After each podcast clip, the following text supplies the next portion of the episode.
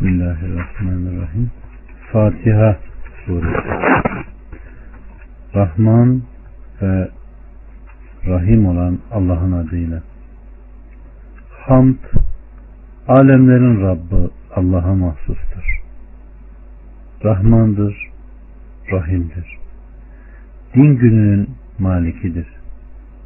Yalnız sana ibadet ederiz ve yalnız senden yardım dileriz. Bizi dost doğru yola ilet.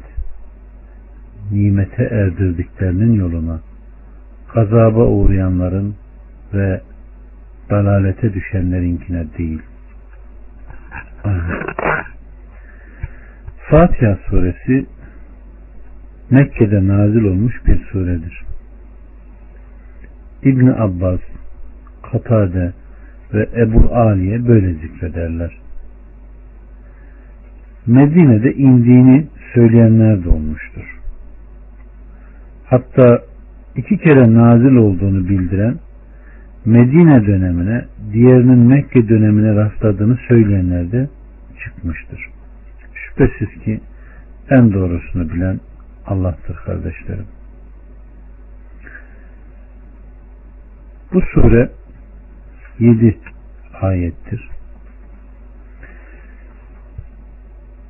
Bu surenin kelimeleri 25, harfleri 133'tür. Kitabın Fatiha suresinin birçok ismi zikredilmiştir. İmam Bukhari Kitabul Tefsir'in başında Fatiha suresine Ümmül Kitap, kitabın anası adı vermiştir. Çünkü mushafların yazılışına onunla başlanır ve namazda Kur'an okumaya Fatiha ile başlanılır.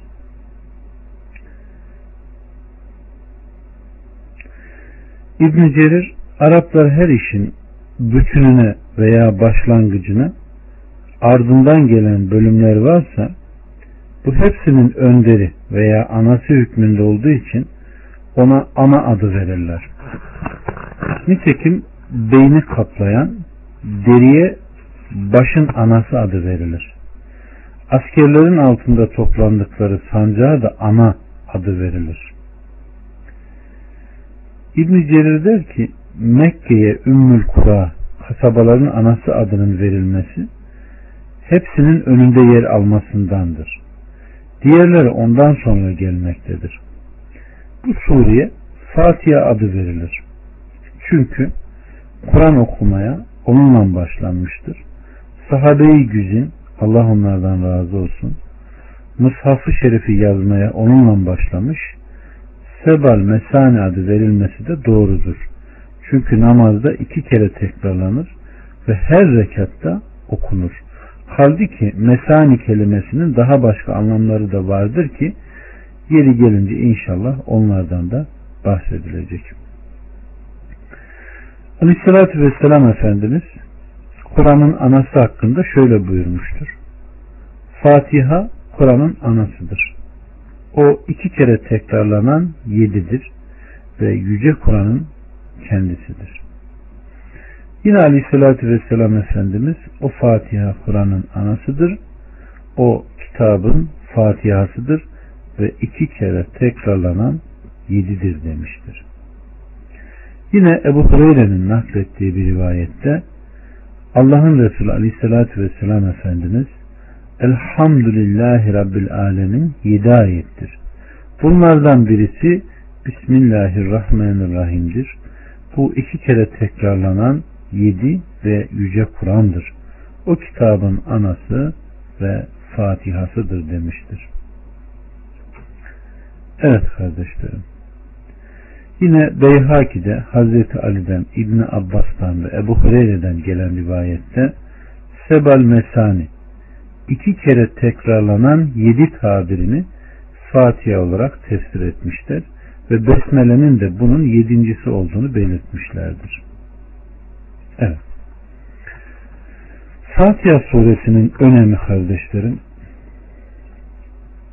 İmam Ahmet bin Hanbel Müsned adlı eserinde şöyle diyor. Yahya İbni Said Ebu Said İbni El-Mualla'dan naklederek şöyle demiştir. Ben namaz kılıyordum. Allah'ın Resulü Aleyhisselatü Vesselam beni çağırdı.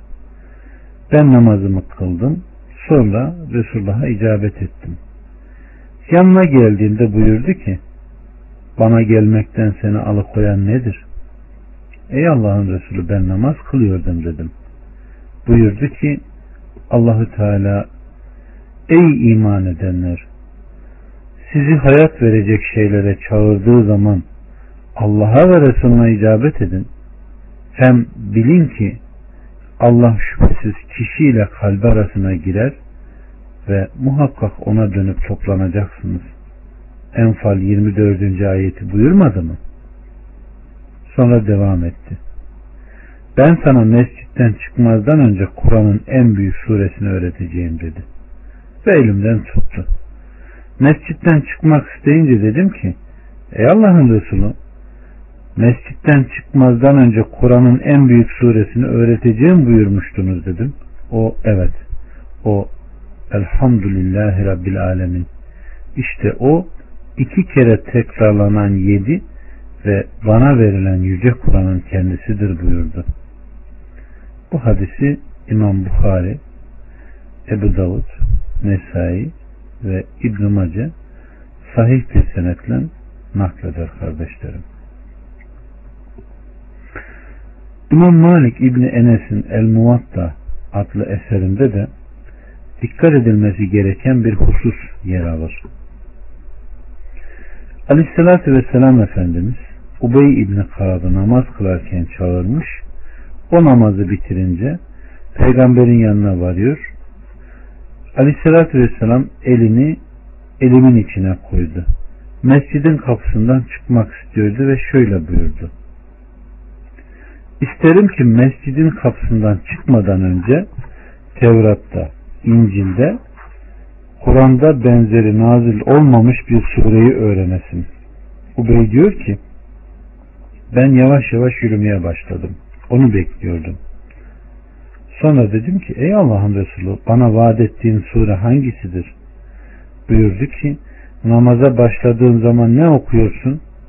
Ben de Elhamdülillahi Rabbil Alemin sonuna kadar okudum. Aleyhissalatü Vesselam Efendimiz işte bu o suredir. O iki kere tekrarlanan yedi ve bana verilen Yüce Kur'an'ın kendisidir buyurmuştur. Evet kardeşlerim. İmam Ahmet diyor ki bize Muhammed Cabir'den rivayet ederek şöyle demiştir. Aleyhissalatü Vesselam'ın yanına vardığımda su taşıyordu. Ona selam verdim. O bana karşılık vermedi. Yine selam verdim. Yine bana karşılık vermedi. Yine selam verdim. O bana karşılık vermedi. Aleyhissalatü Vesselam yürümeye başladı. Ben de arkasındaydım. Nihayet o bineğinin olduğu yere vardı. Ben de mescide girdim ve üzüntülü olarak oturdum. Aleyhissalatü Vesselam yanıma geldi. Temizlenmişti. Senin de üzerine Allah'ın selamı olsun, rahmeti, bereketi olsun dedi. Senin de üzerine diye dört kere selamımı aldı. Sonra buyurdu ki Ey Cabir'in oğlu sana Kur'an'daki surelerin en hayırlısını haber vereyim mi? Evet ya Resulullah dedim. Bu Elhamdülillahi Rabbil Alemin sonuna kadar okudu. Oku buyurdu. Bukhari Kur'an'ın faziletleri babında der ki Muhammed İbni El Müsenna Ebu Said El Hudri'den nakletti ki o şöyle demiştir. Biz bir yolculukta bir yerde konaklamıştık.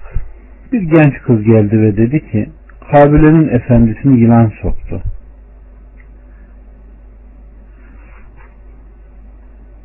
Erlerimiz de yoktur.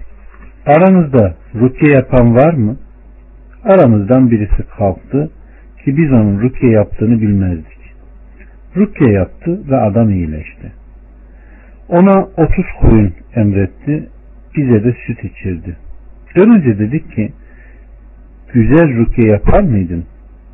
Yoksa rukiye yapmaya mı çalıştın? Dedi ki hayır ben sadece Ümmül Kitap Fatiha suresiyle rukiye yaptım. Dedik ki hiçbir şey söylemeyin ta ki aleyhissalatü vesselama gidelim ve soralım.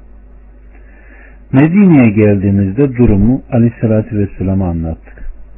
Dedi ki rukiye olduğunu nereden bilecek? Koyunları taksim edin ve bana bir pay ayırın dedi. Evet. Müslüm'ün sahihinde gelen bir rivayette İbn Abbas rivayet eder. Biz Aleyhisselatü Vesselam ile beraberdik. Onun katında Cibril de vardı. O sırada yukarıdan bir ses işitti.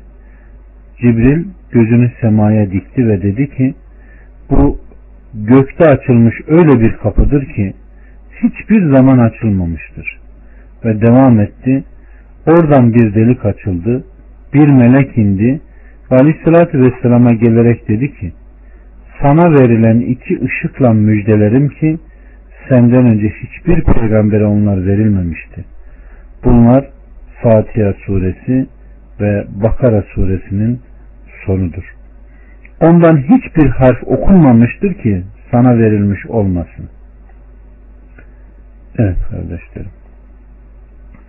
Yine Müslüm'de gelen bir rivayette Aleyhisselatü Vesselam Efendimiz her kim ki içinde Kur'an'ın anası okunmayan bir namaz kılarsa eksiktir, tamamlanmamıştır demiş ve üç kere tekrarlanmıştır. Ebu Hureyre biz imamın arkasında duruyoruz denildiğinde o içinden oku dedi. Çünkü ben aleyhissalatü vesselam'dan şöyle dediğini duydum. Allah Azze ve Celle buyurmuş ki namazı benim ile kulum arasında ikiye ayırdım. Kulumun istediği kendisinindir. O bana hamd ettiğinde Allah der ki kulum bana hamd etti. O Er-Rahman-Rahim deyince kulum bana sena etti buyurur. O Maliki Yevmettin deyince kulum beni övdü buyurur. Bir başka seferinde de kulum bana her işini havale etti buyurur. İyyâke nâbudu deyince kulum beni övdü buyurur. Her işini bana havale etti buyurur. Ve İyyâke nâbudu deyince Allahu Teala bu benimle kulum arasındadır. Bu kulumun istediği kendisinindir buyurur. Ve kulumun istediği kendisinindir buyurur. Evet kardeşlerim.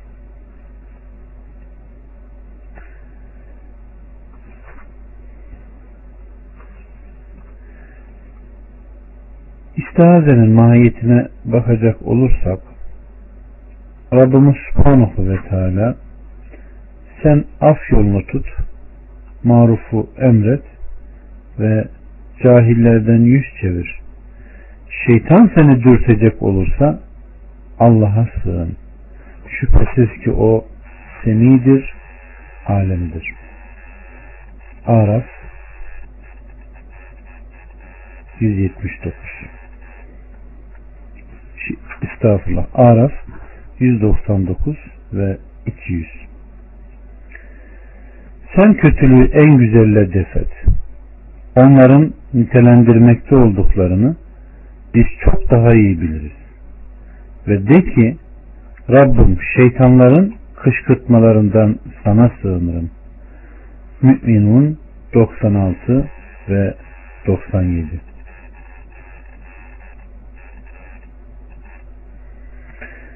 İyilikle kötülük bir olmaz. Sen fenalığı en iyi bir şekilde sav. O zaman göreceksin ki seninle arasında düşmanlık bulunan kişi yakın bir dost gibi oluvermiş. Bu ancak sabredenlere vergidir. Ve bu ancak o büyük hazzı tadanlara vergidir. Şeytan seni bir vesveseyle dürtecek olursa Allah'a sığır. Doğrusu o semi, alim olanın kendisidir. Fussilet 34 36 Bu üç ayet Allahü Teala insan cinsinden olan düşmanlara iyi davranarak onların aslen iyi olan tabiatlarına dönerek arınmalarını sağlamaya çalışmayı emretmektedir. Buna karşılık şeytan cinsinden olan düşmandan Allah'a sığınmayı buyurmaktadır. Evet. Çünkü o iyi davranmayı ve ihsanı kabul etmez. Şeytan insanlığın atası Hazreti Adem ile aralarındaki şiddetli düşmanlıktan dolayı onun evladının helakını ister. Bakın bu konuda Allah subhanahu ve teala ne diyor? Muhakkak ki şeytan sizin düşmanınızdır. Öyleyse siz de onu düşman edinin. O taraftarlarını ancak çılgın ateşli alevin yaranı olmaya çağırır. Fatır 6'da. Şeytan atamız Adem Aleyhisselam'a yemin ederek kendisine öğüt verenlerden olduğunu belirtmiş ve yalan söylemiştir. Ona karşı muamelesi böyle olduğuna göre bize karşı nasıl olacaktır?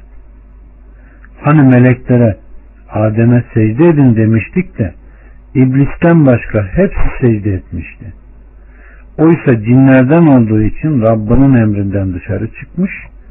Şimdi siz beni bırakıp da size düşman olan onu ve soylu mu dost ediniyorsunuz? Zalimler için ne kötü bedeldir bu.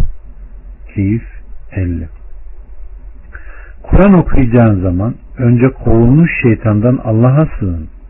Doğrusu inananlar ve yalnız Rablarına güvenenler üzerinde onun bir nüfusu yoktur. Nahl 98 99 Ancak içlerinden senin samimi kulların müstesna. Sat 83 Evet. Kıraattan sonra istihade gerekir. Onlar ayetin zahiri siyakına bağlandılar ve nihayet ibadetten fari olduğundan sonra hayreti def etmek için böyle dediler. Evet kardeşlerim. Tilavetten önce istihaze çekilmelidir. Böylece vesvese verenin şeytanın defi sağlanır. Kur'an okunacağı zaman önce kovulmuş şeytandan Allah'a sığın. Nahl 98. ayetin manası Kur'an okumak istediğin zaman şeklindedir. Nitekim namaza kalktığınız zaman yüzlerinizi dirseklere kadar ellerinizi yıkayın, başınızı mest edin ayeti kalkmak istediğiniz zaman diye tefsir edilmiştir. Evet.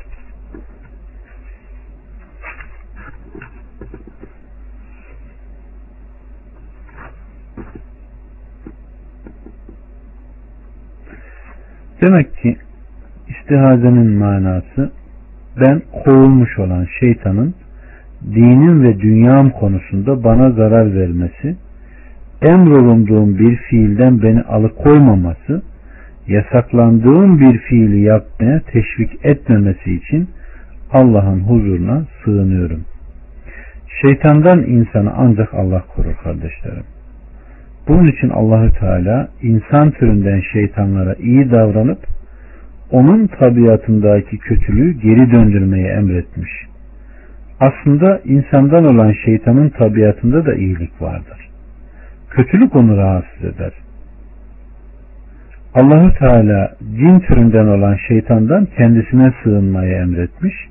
Çünkü o rüşvet kabul etmez ve ona iyilik tesir etmez. Zira onun tabiatı kötü. Onu senden ancak onu yaratan alıkoyabilir.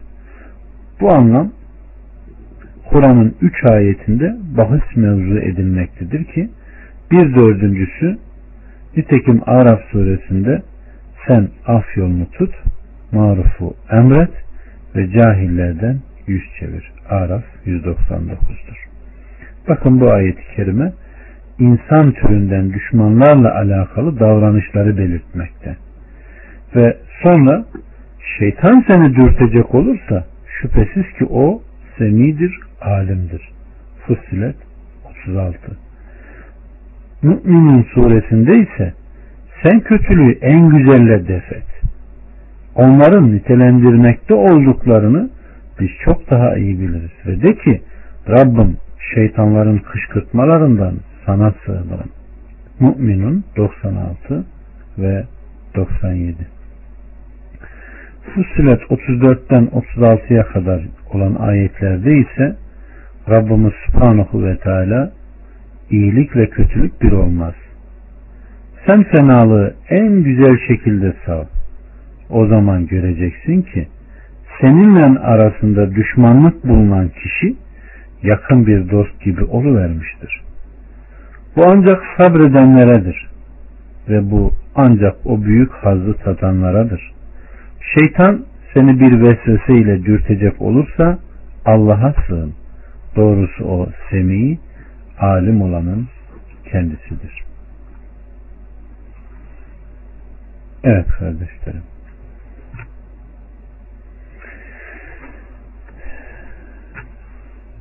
Euzunun hikmeti, şeytan kelimesi böyle izah ediliyor.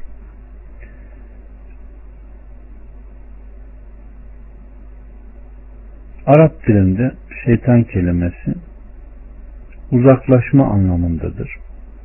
Şeytan tabiatı itibariyle beşer tabiatından fasıklığı itibariyle de her türlü hayırdan uzak kaldığından uzaklaşma anlamına şeytan denmiştir.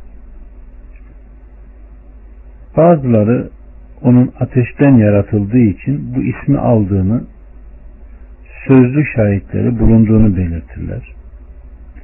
Bazı bilginler ise anlam bakımından her iki ifadenin de doğru ancak birincisinin daha uygun olduğunu söylerler. Demek ki şeytan kelimesi uzaklaşma anlamından türetilmiş. Bunun için de insanlardan, cinlerden ve hayvanlardan isyan eden herkese şeytan adı verilmiştir. Aleyhisselam Allah Azze ve Celle'nin buyurduğu gibi böylece biz her peygambere cinlerin ve insanların şeytanlarından düşmanlar kıldık birbirlerini aldatmak için sözün parlağını söylerler. Enam 112 Aleyhissalatü Vesselam Efendimiz de bir gün Ey Ebu Zer insan ve cinlerin şeytanlarından Allah'a sığın. Ebu Zer diyor ki dedim ki insanlardan şeytanlar var mıdır? Evet buyurdu. Bunu İmam Ahmet müstetinde zikrediyor. Yine Müslüm'ün sahinde Ebu Zer'den gelen rivayette Aleyhisselatü Vesselam Efendimiz namazı kadın, merkep ve kara köpek keser. Ebu Zer diyor ki Allah'ın Resulü kara köpekle sarı veya kırmızı köpek arasında ne fark var? Aleyhissalatü vesselam siyah köpek şeytandır buyurmuştur. Ömer İbn Hattab bir katıra binmiş yavaş yavaş yürüyordu. Hazreti Ömer ona vurduğu zaman o daha yavaş yürümekte başka bir şey yapmazdı. Nihayet üstünden inip demiş ki beni bir şeytanın sırtına bindirdiniz. Kendimi bet görünceye kadar ondan inmedim diye söylemiştir. Bu hadis sahihtir.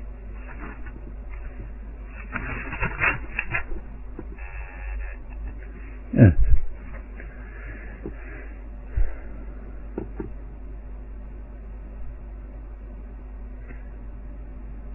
Besmele sahabe-i güzün Allah'ın kitabına besmele ile başlamışlar.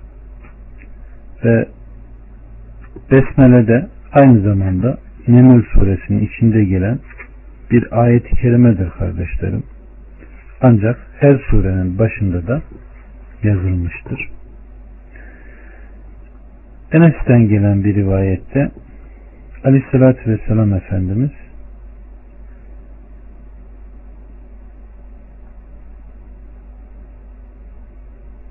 Enes'ten gelen rivayette ben Hazreti Peygamber'in, Ebu Bekir'in, Ömer'in ve Osman'ın arkasında namaz kıldım. Bunlar namaza elhamdu ile başlıyorlardı. Müslüm'ün ifadesinde ise kıraatın başında ve sonunda Besmele'yi hiç zikretmiyorlardı. Besmele bütün Kur'an'ın surelerinin başındadır. Sadece Tevbe suresinin başında yoktur.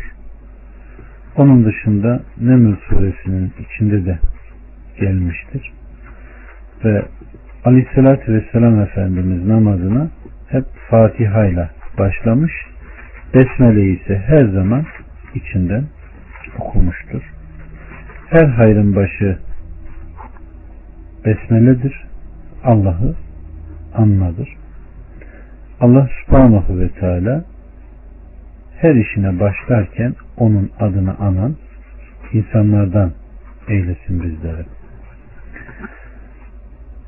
Rahman ve Rahim ismi rahmet kötü kökünden mübalağa vezninde türemiş.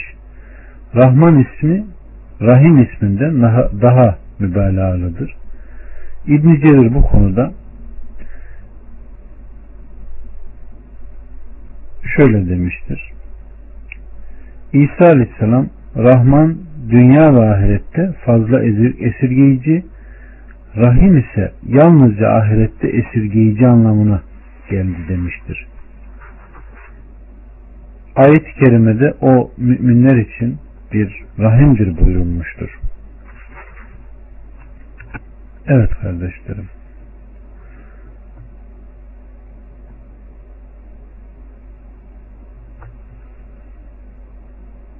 Kızdığı kimseye karşı rahmetten uzak davranır. Sevdiğine yumuşaklık, sevgi ve rıfk ile muamele ederek rahmet eder. Onun bütün isimleri bu şekildedir. Evet.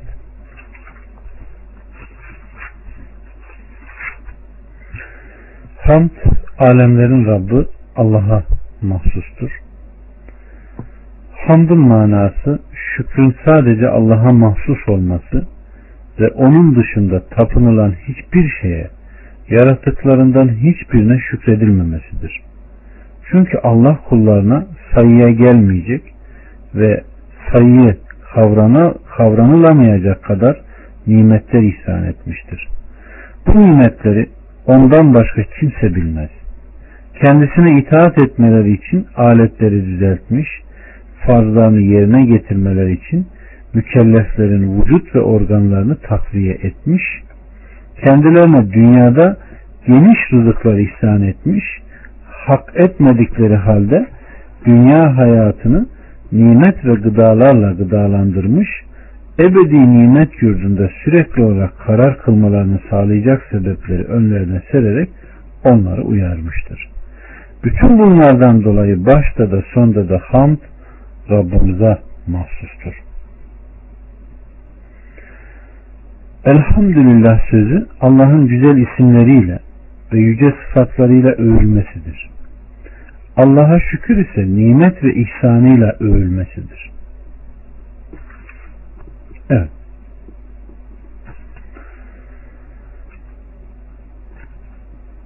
İbn Abbas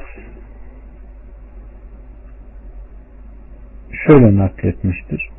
Hazreti Ömer şöyle dedi. Biz Subhanallah ve La ilahe illallah'ın ne demek olduğunu biliyoruz. Elhamdülillah ne demektir? Hazreti Ali buyurmuş ki Elhamdülillah kelimesi Allah'ın kendi nefsi için söz, seçtiği bir sözdür. Başkaları ise haftan naklederek derler ki Hazreti Ömer arkadaşlarının yanında Hazreti Ali'ye şöyle dedi. Biz La ilahe illallah, Subhanallah ve Allahu Ekber lafızlarının manasını biliyoruz. Elhamdülillah ne manaya gelir? Hazreti Ali de Elhamdülillah Allah'ın kendi nefsi için seçtiği, hoşlandığı ve söylenmesini istediği sözdür demiştir.